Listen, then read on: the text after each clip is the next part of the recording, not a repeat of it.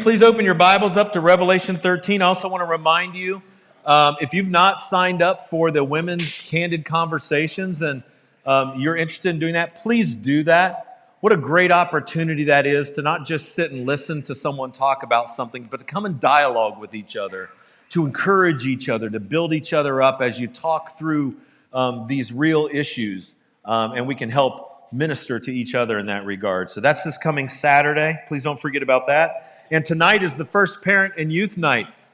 Parents, we love that you take the mandate seriously. You just aren't parents that just drop your kids off and figure it's the church's responsibility to raise them. You heed the call that it's your responsibility, and we love coming alongside you to do that. So we look forward to seeing you tonight at the parent and youth night tonight. All right, Revelation 13. Well, first in in the year 1919, there's a German general by the name of Paul von Hindenburg, and he told the German people exactly why they had lost World War I. He said it wasn't because Germany had been beaten honorably on the battlefield by their enemy, but it was because of radicals and other undesirables that were back home who had actually overthrown the Kaiser's monarchy and put a republic in place instead. In fact, Hindenburg said the real reason for the defeat was the German army was stabbed in the back. Here's the reality, though the German army had thrown everything it had into one last desperate, last ditch type of effort, and it wasn't working. And quite frankly, they had ran out of steam. And moreover, the revolution that Hindenburg's trying to talk about didn't start with civilians, it started in the German military. This was a huge lie that he was giving them. But this lie was swallowed by Germans who were convinced that if only the troublemakers could be silenced, Germany would become great again. Well, here's the result of that lie the Nazi Party, Adolf Hitler, and the atrocities that were committed by those folks in the name of silencing the troublemakers.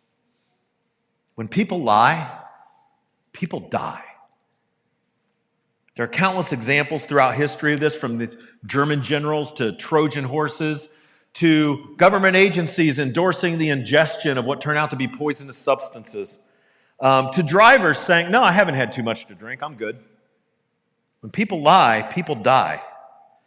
And last week in Revelation 12, we saw that Satan waged war against God and he lost spectacularly. He was defeated. The dragon definitively defeated, unable to overcome Christ in his work of salvation. The accuser had been thrown down.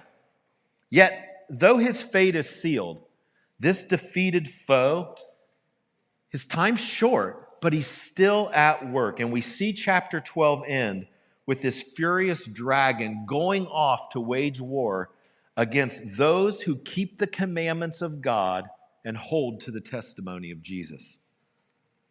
Now, this morning, as we continue into chapter 13, we're going to see exactly how this dragon wages war. 12 told us he was going to wage war, 13 tells us how he does that. And we're going to see his insidious tactics, his desperate yet effective methods to persecute Christ's followers. And it can be summed up very simply in this way lies, lies, and more lies. That's really how we can sum up the tactics of the enemy. Yeah, we're also going to see that this defeated foe's endeavors are not ultimate, they're not incapable of being resisted. We're going to see that God provides a promise of protection for his children. Specifically, here's what we'll see faith endurance, and wisdom. That's the heavenly mandate for surviving the onslaught of Satan's war against you. Let me say it again faith, endurance, and wisdom is the heavenly mandate for surviving the onslaught of Satan's war against you. And let's look at God's holy word and let's read it together. We're going to start with the last verse of Revelation 12 and read all the way through 13. Then the dragon became furious with the woman and went off to make war on the rest of her offspring, on those who keep the commandments of God and hold to the testimony of Jesus. And he stood on the sand of the sea, and I saw a beast rising out of the sea with ten horns and seven heads, with ten diadems on its horns, and blasphemous names on its heads. And the beast that I saw was like a leopard. Its feet were like a bear's, and its mouth was like a lion's mouth. And to it the dragon gave his power and his throne and great authority. One of its heads seemed to have a mortal wound, but its mortal wound was healed, and the whole earth marveled as they followed the beast. And they worshiped the dragon, for he had given his authority to the beast. And they worshiped the beast, saying, Who is like the beast? And who can fight against it? And the beast was given a mouth uttering haughty and blasphemous words, and it was allowed to exercise authority for 42 months. It opened its mouth to utter blasphemies against God, blaspheming his name and his dwelling, that is, those who dwell in heaven. Also, it was allowed to make war on the saints and to conquer them. And authority was given it over every tribe and people and language and nation. And all who dwell on earth will worship it, everyone whose name has not been written before the foundation of the world in the book of life of the Lamb who was slain. If anyone has an ear, let him hear. If anyone is to be taken captive, to captivity he goes. If anyone is to be slain with the sword, with the sword must he be slain. Here is a call for the endurance and faith of the saints. Verse 11 Then I saw another beast rising out of the earth. I had two horns like a lamb, and it spoke like a dragon. It exercises all the authority of the first beast in its presence and makes the earth and its inhabitants worship the first beast whose mortal wound was healed. It performs great signs, even making fire come down from heaven to earth in front of people. And by the signs that it is allowed to work in the presence of the beast, it deceives those who dwell on earth, telling them to make an image for the beast that was wounded by the sword and yet lived. And it was allowed to give breath to the image of the beast, so that the image of the beast might even speak and might cause those who would not worship the image of the beast to be slain. Also, it causes all, both small and great, both rich and poor, both free and slave, to be marked on the right hand or the forehead so that no one can buy or sell unless he has the mark. That is the name of the beast or the number of its name.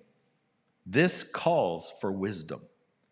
Let the one who has understanding calculate the number of the beast, for it is the number of a man, and his number is 666.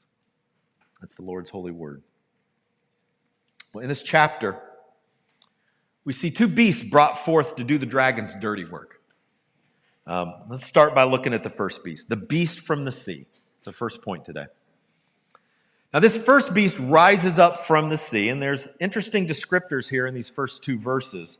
The beast had 10 horns, it had seven heads, 10 diadems, blasphemous names on its head.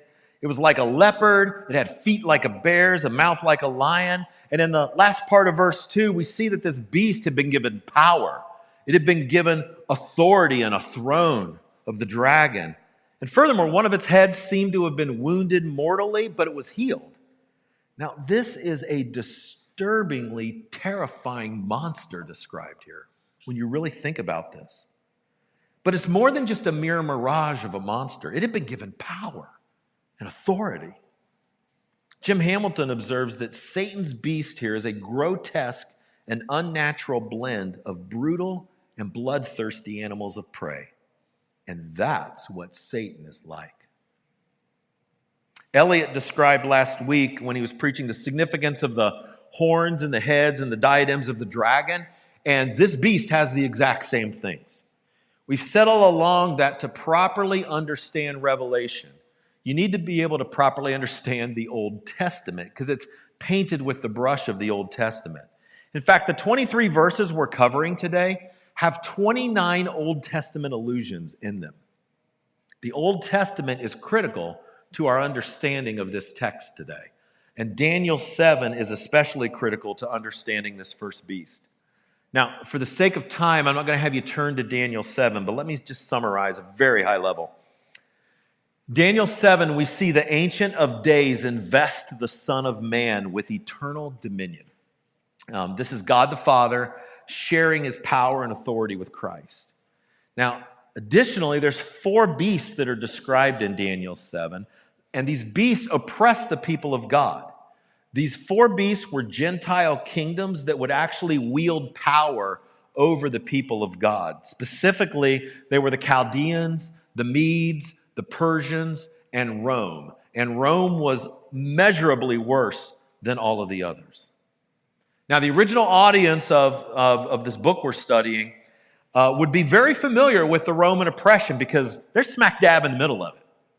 They're experiencing that oppression as they are reading this letter. This letter is being read to them.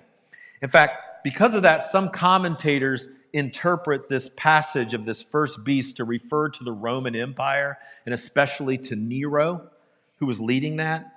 But other commentators, as well as myself, think that that's too narrow of an interpretation for this passage. You see, the vision John is having here combines all four beasts from Daniel 7 into one beast. And the ESV Study Bible notes this it says, As the beast of Daniel 7 symbolize kingdoms, this composite beast represents every human empire Egypt, Assyria, Babylon, Persia, Greece, Rome, and their successors that demand absolute allegiance and trust, enforcing its demand with coercion. This beast has blasphemous names on its head. It's, it's proclaiming false truths about itself. And the fact that they're blasphemous indicates that these claims of ultimate authority and ultimate truth uh, those should only be associated with the one true God. This beast is overtly spewing lies and trying to pass itself off as God. And furthermore, this beast seemed to have been healed from a mortal wound, and, and the people are marveling at it. Hear this Satan's attempt to wage war starts with creating a false Christ something other than the true conquering king for the people to worship. See, the wound on this fake savior points back to Genesis 3:15 where it's prophesied after the fall that a serpent crusher is going to come and bruise the head of the serpent and the serpent would bruise his heel. This beast created in the image of the dragon carries the fatal wound delivered by the promised savior Christ. And Christ has delivered a fatal blow, but the serpent is still allowed for a short time to wage war. And throughout history, this beast keeps coming back. There's actually little mention of the dragon in Revelation 13. He disguises himself instead to work through these human instruments and institutions. Satan works through governments and kingdoms and systems and leaders, and we see it's working. The dragon is so convincing at camouflaging his defeat as victory. He's so convincing at that that everyone who's not sealed by the Lamb, like we saw back in chapter 7, they're amazed. The people are successfully tricked, marveling and following this beast. Look again at verse 4. And they worshiped the dragon for he had given his authority to the beast. And they worshiped the beast, saying, Who is like this beast?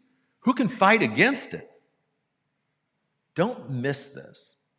Following and worshiping the beast is equivalent to worshiping the dragon. They're the same. And the people's proclamation here is a mockery of Exodus 15 11. Exodus 15 11 is just after the Israelites have crossed the Red Sea, having been delivered from captivity in Egypt, often referred to as kind of a gospel of the Old Testament. And a song is sung by the Israelites. These words mock that song. Do you see what Satan's doing here? False Christ, false worship, twisting what's been done. The image bearer of the dragon is imitating the image bearer of God, the victorious Christ, with lies, lies, and more lies. And in verses 5 through 10, we see this beast is attacking the true followers of Christ, uttering haughty and blasphemous lies. And there's basically three aspects we can categorize these lies into. It's his the beast's pride in exalting himself above God. It's his deceptive powers suggesting that he's greater than God. And it's his blasphemy and defaming God's name and God's people. So let's just pause for a second and consider this very simple application. When a person or an entity is exalting himself above God, suggesting that their power is greater than God's and defaming his name and his people, that's the spirit of this beast. This is not just an innocent misunderstanding of reality someone's having. This is an active embracing of the overt lies of the defeated foe waging war on man. And make no mistake, cozying up with these blasphemies is the desired goal of the dragon, and it's the path to eternal death. But let's not neglect to notice a couple of critical constraints that are on this beast. First, we see in verses 5 and 7 this beast can only do what it's allowed to do. It claims ultimate authority, but it is under authority. It's under a greater authority, the authority of God. And secondly, this beast is only allowed to do this for 42 months. Here we see the three and a half years, the 1,260 days that we've seen multiple times already in Revelation. This is the period of time between Christ's first coming and his second coming. The beast time to wage war and utter lies is constrained by God. He can only do what he's allowed to do by the true sovereign king. God is not out of control in that moment. Now, last week, Elliot spoke in detail about how God has ordained his people to walk in his path of victory through suffering. Suffering is a reality for followers of Christ. But we can find encouragement that the time of suffering is constrained, it's limited, it is finite, and it will not be eternal. It will not be eternal. Persecution and martyrdom, those are real, but so is God's preservation and protection. Look at verse 8. And all who dwell on earth will worship it, everyone whose name has not been written before the foundation of the world in the book of life of the Lamb who was slain. Those whose name is written in the Lamb's book of life will be preserved. And notice when those names were written before the foundation of the world. God has purposed this. He's purposed it before the foundation of the world to preserve those he saves Persecution is promised, and ultimate protection is guaranteed. It's guaranteed, it's a sure thing. Now, further expounding on this distinction between these beast worshippers and these Christ worshippers, Leon Morris writes this. He says, It is true that these people have set themselves in opposition to God. It is true that they are willing worshippers of the beast, but the significant thing is that their names have not been written in the book of life. John wants his little handful of persecuted Christians to see that the thing that matters is the sovereignty of God, not the power of evil. When a man's name is written in the book of life, he will not be forgotten. His place is secure. The thing that matters most is the sovereignty of God, not the power of evil. We must remember the reality Christ has won. He's won. The victory's secure. We saw that in Revelation 12. The victory's secure. And in the end of verse 10 instructs Christ followers and specifically what they are called to do. The end of verse 10 says, Here is a call for the endurance and faith of the saints. Our response, our calling, is to faith and endurance. Faith, not the way popular culture uses it, where faith's just this nebulous thing. I, I, have, I practice faith. I have faith. I look for faith. If faith needs an object, you need to have faith in something. We have faith in God. That's what we're called to do. We're called to believe and trust in the truth telling of the victorious Christ and not the lies of the defeated beast. We're called to not give up in the face of adversity, to not acquiesce to the flow of the culture around us so we can fit in with others we want to be like or achieve the perceived success that's defined by our own selfish desires or by a culture that exalts itself or counterfeits of Satan as ultimate. Ultimate truth is only found in Christ, nowhere else. Nowhere else is ultimate truth found. Rather, we're called to keep on keeping on. That's what we're called to do. Endurance, we're called to resist the evil one, hold fast to the truth revealed by our Savior in His Word. We must resolve to not give up under adversity. No turning back, as we sang today. To not cave in to the relentless pressures of the lies that are bombarding us hour after hour, day after day. We must not forget the reality that's revealed to us in this book of the revelation of Jesus Christ. C.J. Mahaney says this Revelation unveils to us the world as it really is, so that we might endure rather than faint in suffering and trust God rather than be dismayed by suffering. See, God gives grace to his people to endure as he preserves them for a blessed eternity. Faith and endurance. I'm sure Martin Luther was thinking of this reality when he penned these lines in his famous hymn. And though this world with devils filled should threaten to undo us, we will not fear, for God has willed his truth to triumph through us. What a great proclamation of faith and endurance. Now, if you're here this morning and you're fearful, we've already talked about this some today. As 1 Peter 3 6 says, you don't need to fear what is frightening. We're not talking about a, oh, that's not scary at all type of faith. That's not truth. Some things are really scary. We're called to not fear what is frightening. Instead, trust in God. We replace our fear with faith in God's power and rule over our lives and everything, including the evil that sets itself against us. We do not need to fear, not because we are anything special, but because our God is.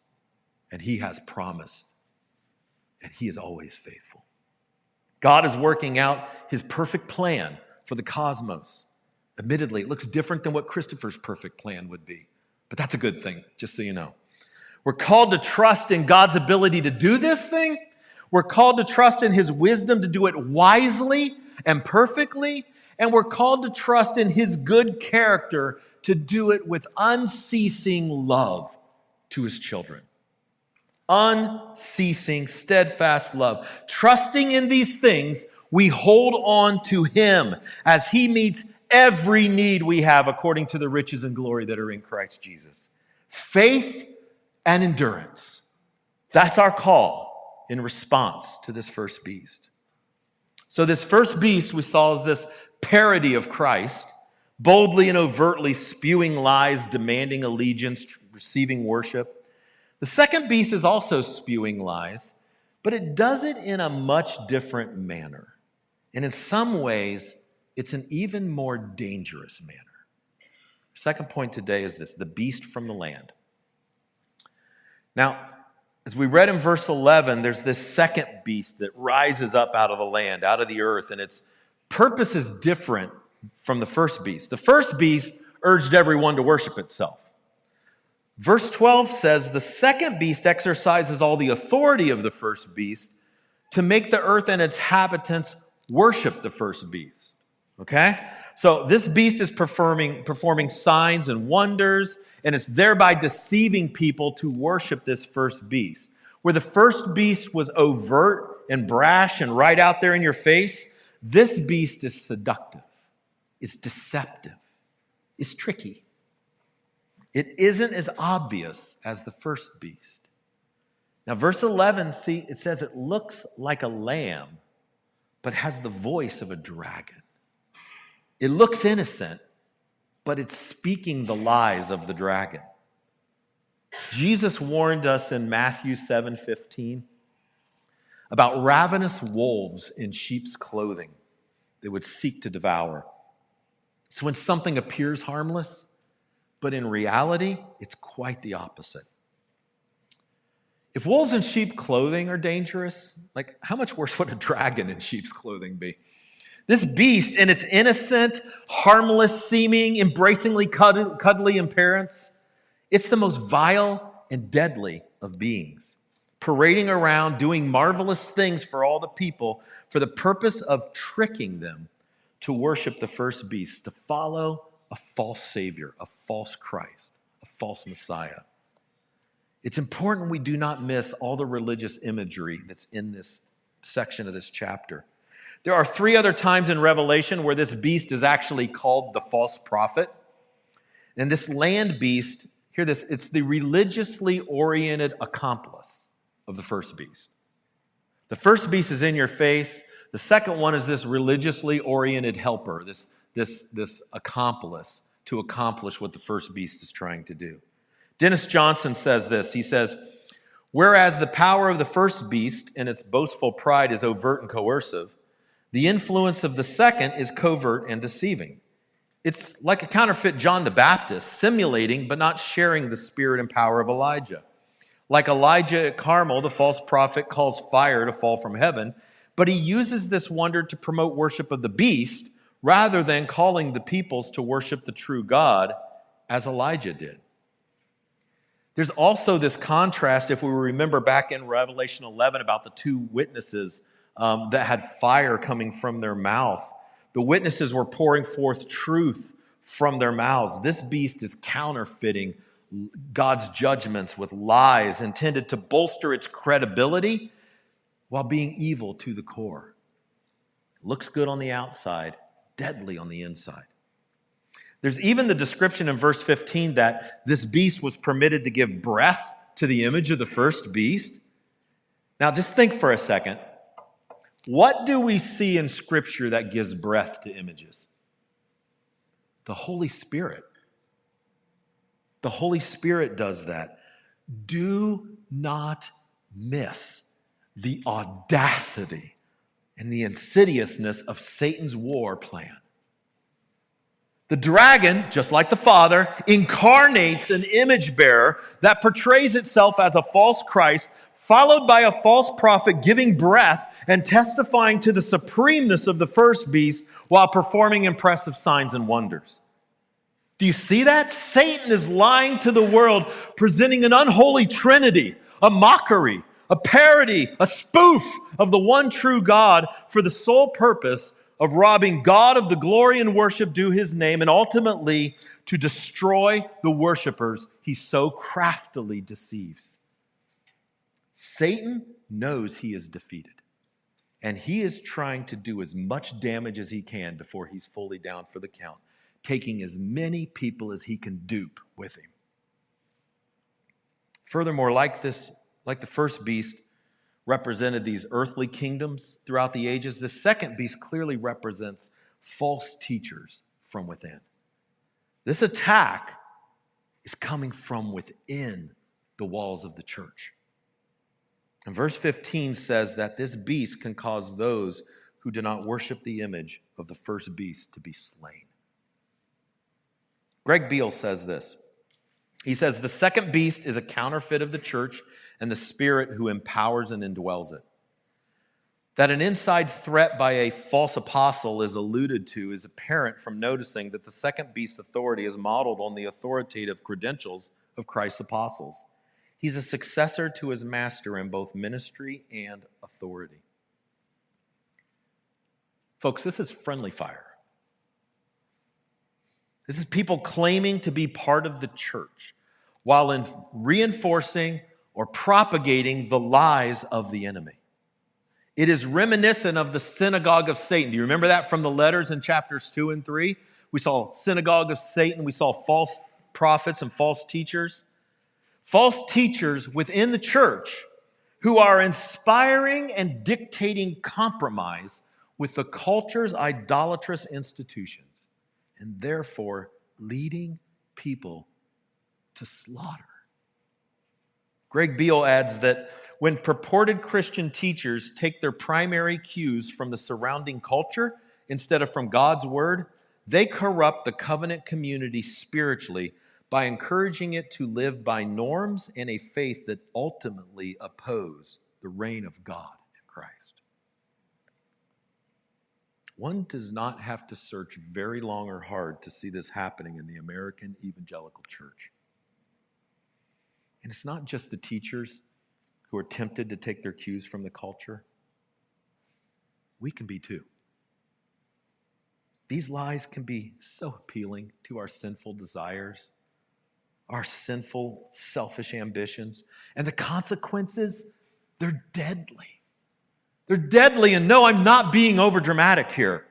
The beast marks the followers of the first beast, making it so that those without the mark may not be able to transact business, they can't function normally in daily society. And this is not a future thing to the original readers of this.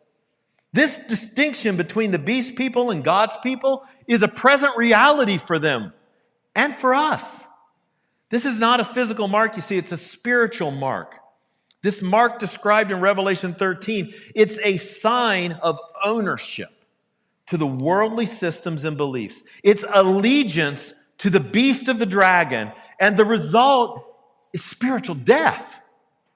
Keeping consistent with the devil's MO, this mark is a counterfeit. It's a perverted imitation of what Christ has already done for his people at salvation. We saw again in Revelation 7 how he seals his people. Christ marks those he's saved as belonging to him.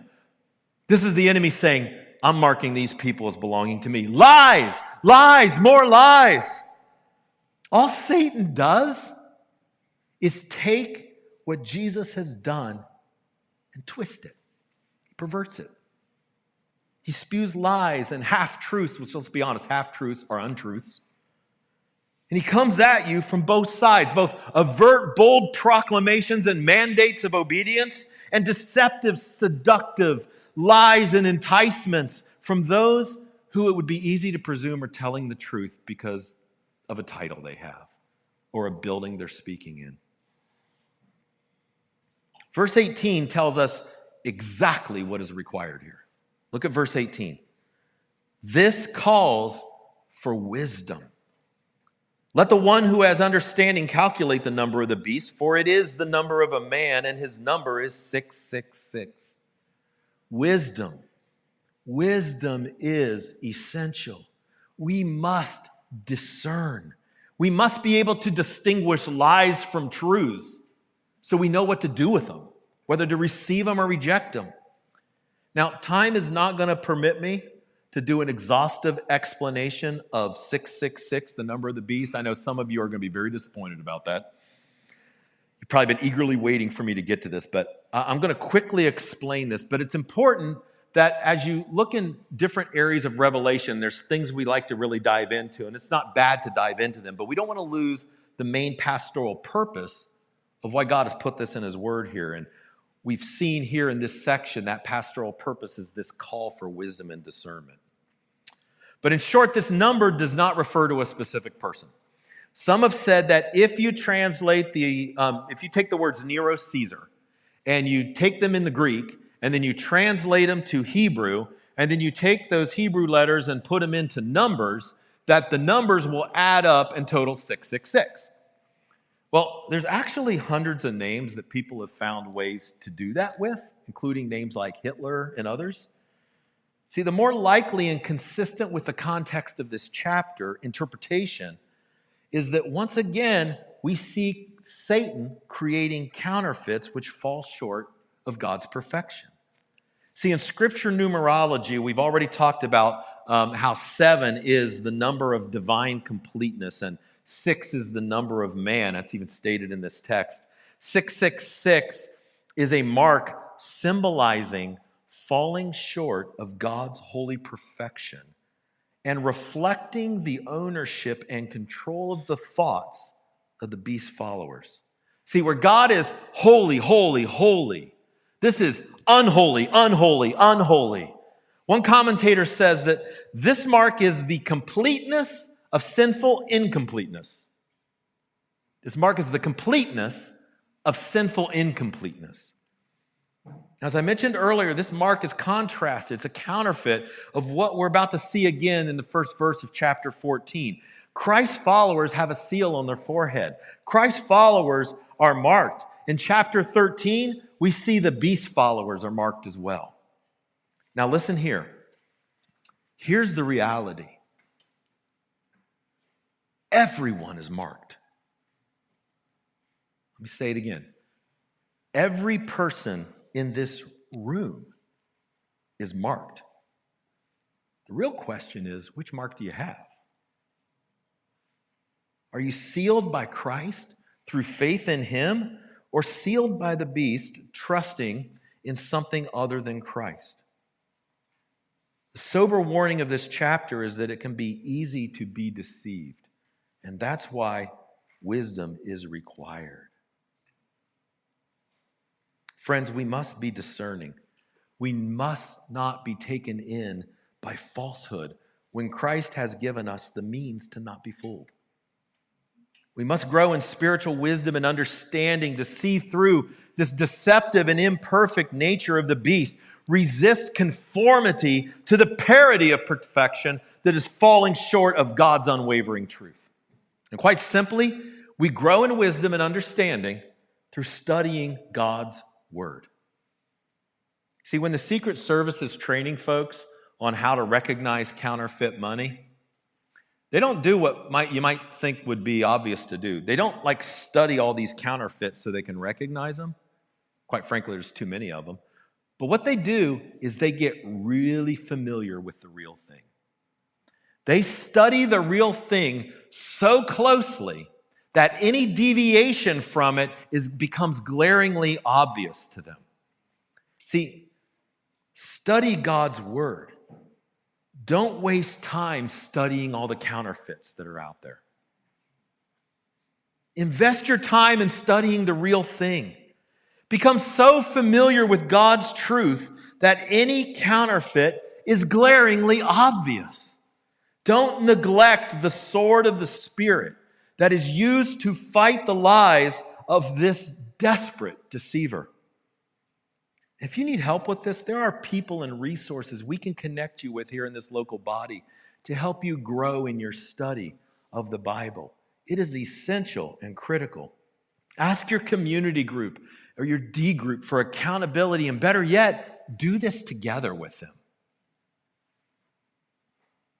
Spiritual warfare this is important. Spiritual warfare is not just something that happens when things get hard. It's not like spiritual warfare is not going on and then life gets hard and then spiritual warfare starts. That's not the way that works. The enemy is not waiting to attack you until you decide whether or not you want to pick up the weapon that God's given you to fend off him. The dragon does not wait for your permission to commence his plans to try and slaughter you. Every moment of the Christian walk is spiritual warfare as God's kingdom advances and Satan tries to resist it. Every moment is spiritual warfare. Yes, there are times where the reality of that is more palpable to us, but every moment, every moment is this. Do not be deceived into complacency. There is no parlay, there are no timeouts in this war. Satan is not a fair fighter. He doesn't be like, oh, you need a breath? Let me know when you're ready again. That's not how he fights. Chapter 13 calls the true believers to neutralize the evil weapons of the defeated dragon through faith, endurance, and wisdom. And it's no accident that the first verses of the next chapter are placed where they are. Let's look very quickly at the first few verses of Revelation 14. Then I looked, and behold, on Mount Zion stood the Lamb, and with him 144,000 who had his name and his father's name written on their foreheads. And I heard a voice from heaven like the roar of many waters and the, like the sound of loud thunder. The voice I heard was like the sound of harpists playing on their harps, and they were singing a new song before the throne and before the four living creatures and before the elders. No one could learn the song except the 144,000 who had been redeemed from the earth.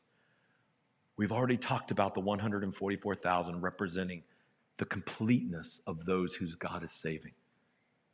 What a glorious picture we see here.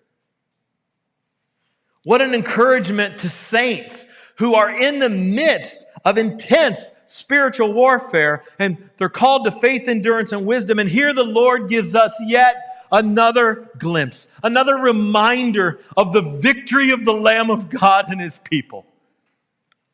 Jesus is here with every one of the people he has redeemed. Not a single person saved by Christ is missing here, and they are all marked as his. Every single one, let me say it again, every single person trusting in Christ is finding him faithful. He has preserved every single one. Everyone made it to the end. No one left behind. Every persecuted, every martyred saint of God, every suffering saint bought by the blood of Jesus Christ is rejoicing in heaven, celebrating the Savior. Their sins have been washed clean by Jesus, and they are found blameless before Him, completely redeemed. This is good news. If you're struggling, if you're a follower of Christ and you're wondering, Am I going to make it? Yes, you are. Because Christ has ordained that to happen. Every single one makes it to the end. So have faith, have endurance, have wisdom to discern. Now, there are other places in Revelation where we are going to dive a lot more deeply into this glorious eternal joy. But how kind of the Lord to give his war weary, persecuted followers another glimpse, a glimpse of where they are headed. This is what is waiting at the end of the war. Victory is secure. See, in this apocalyptic account, God is warning his people of the defeated dragon's desperate yet deadly devices that are deployed in the war waged on them. He's exposing how this war is carried out through the institutions of the governments of the earth and through the seduction of false religious teachers, compelling people to believe doctrines of lies, lies, and more lies. Yet he's called his people to keep the faith and press on in whatever this war brings with endurance, exercising spiritual wisdom and discernment to separate the truth from the lies. Never forgetting, never forgetting the glimpse of the prize awaiting the people, the Savior Himself. That's what's waiting. That's who's waiting. Robbie, can you come on up, please? I want to wrap up here with just a couple of quick applications for us to consider. First, I asked this earlier which mark do you have? Where's your allegiance? Does God reign supreme in your life or just when it's convenient for you or serves your kingdom purposes? Are you rationalizing sin in your life instead of running to the only one who can wash you clean from that sin and give you the everlasting hope you're looking for. We saw in Kelly Griffin's Realm Post uh, this past week how quickly life on this side of eternity can be over, where she described family members of some of their neighbors that they had seen just that morning. And then they were killed tragically in a car accident later that day. We don't know when this is going to end. Please do not delay. Christ can place his mark on you. There is still hope while you breathe to turn and put your faith completely in Christ. If you know you've been yielding to the dragon's influence, do that today. Don't delay. If you're unsure of what mark you have and want to talk about that, talk with me, talk with another pastor, talk with somebody who brought you today before you leave today. This is important and timely for you. Now, for those of you who are confident, you know, you have assurance that your name is written in the Lamb's book of life. The application for you is really clear in this text. We've been talking about it all morning. Have faith. Continue to believe and trust in God He is the author and the finisher of your faith. He will complete the work that He started in you. He will do it. Endure. Keep on keeping on. Don't give up. God is protecting your soul. Every one of His children will make it to the end in heaven with Him. He makes sure of it. And exercise wisdom. Grow in your wisdom and discernment to distinguish lies from truth by getting really familiar with the real thing. God has provided the means for us to grow in all of these things. It's His Word. And in addition to studying God's Word, I'd also add that seeking counsel from other believers is really critical. See, other believers can help you discern truth from lies. You were never expected to walk this Christian life on your own. You've heard me say it from up here before. Lone Ranger Christianity is not biblical Christianity. Study the Word together. Talk about Jesus with each other. Encourage each other with the truth you are reading from God's Word as you help each other endure to the end. Faith, endurance, and wisdom is the heavenly mandate for surviving the onslaught of Satan's war against you. Be encouraged, redeemed, that no matter how crafty, no matter how insidious the schemes of the devil are, he's on a leash. He's on a leash for a finite time, and he has an inevitable doom. He has lost. Jesus has won.